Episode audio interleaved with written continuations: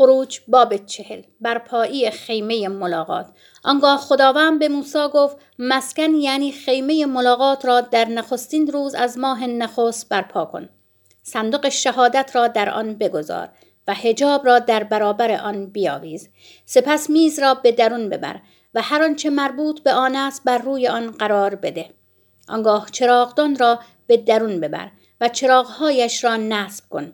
مذبح زرین بخور را جلوی صندوق شهادت بگذار و پرده در مسکن را بیاویز. مذبح قربانی تمام سوز را جلوی در مسکن یعنی خیمه ملاقات قرار بده. حوز برنجین را میان خیمه ملاقات و مذبح بگذار و در آن آب بریز. صحن را گرداگرد آن برپا کن و پرده مدخل صحن را بیاویز. سپس روغن مس را برگیر. و مسکن را با هر چه در آن است مس کن. آن را با تمامی اسبابش تخصیص نما و مقدس خواهد بود. آنگاه مذبح قربانی تمام سوز را با تمامی اسبابش مس کن. مذبح را تخصیص کن و بسیار مقدس خواهد بود. حوز و پایش را نیز مس کن و آنها را تخصیص نما. سپس هارون و پسرانش را به در خیمه ملاقات بیاور. و ایشان را به آب شستشو ده آنگاه جامعه های مقدس را بر تن هارون کرده وی را مس نما و تخصیص کن تا برای من کهانت کند.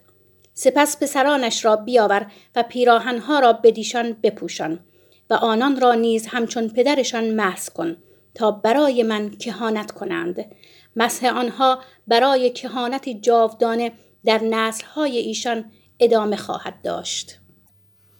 موسی همه چیز را همان گونه که خداوند فرمان داده بود به انجام رسانید. بدین سان مسکن در نخستین روز ماه نخست از سال دوم برپا شد. موسی مسکن را برپا کرده پایه های آن را بنهاد. تخته هایش را برپا داشت و پشتبندها را در جای خود قرار داده ستونهای آن را برپا نمود. آنگاه چادر را بر روی مسکن گسترانید. و پوشش چادر را همان گونه که خداوند به او فرمان داده بود بر آن کشید. سپس شهادت را برگرفته درون صندوق قرار داد و تیرک ها را به صندوق متصل کرده جایگاه کفاره را بر آن نهاد. آنگاه صندوق را به درون مسکن برد و هجاب حائل را آویخت. به گونه ای که صندوق شهادت پشت پرده قرار گرفت. همان گونه که خداوند به موسی فرمان داده بود.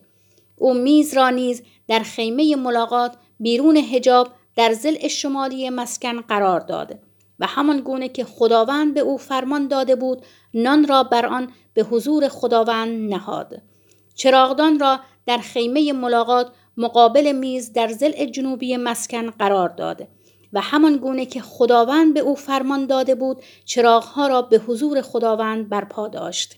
سپس مذبح زرین را در خیمه ملاقات جلوی هجاب نهاد و همان گونه که خداوند به او فرمان داده بود بر آن بخور خوشبو سوزانید. آنگاه پرده در مسکن را آویخت. مذبح قربانی تمام سوز را نزدیک در مسکن یعنی خیمه ملاقات قرار داد و بر آن قربانی تمام سوز و هدیه آردی تقدیم کرد. همان گونه که خداوند به او فرمان داده بود. حوز برنجین را میان خیمه ملاقات و مذبح قرار داد و در آن آب برای شستشو ریخت موسی و هارون و پسرانش از آن آب برای شستن دست و پایشان استفاده می کردند. آنان به هنگام ورود به خیمه ملاقات یا نزدیک شدن به مذبح همان گونه که خداوند به موسی فرمان داده بود شستشو می کردند.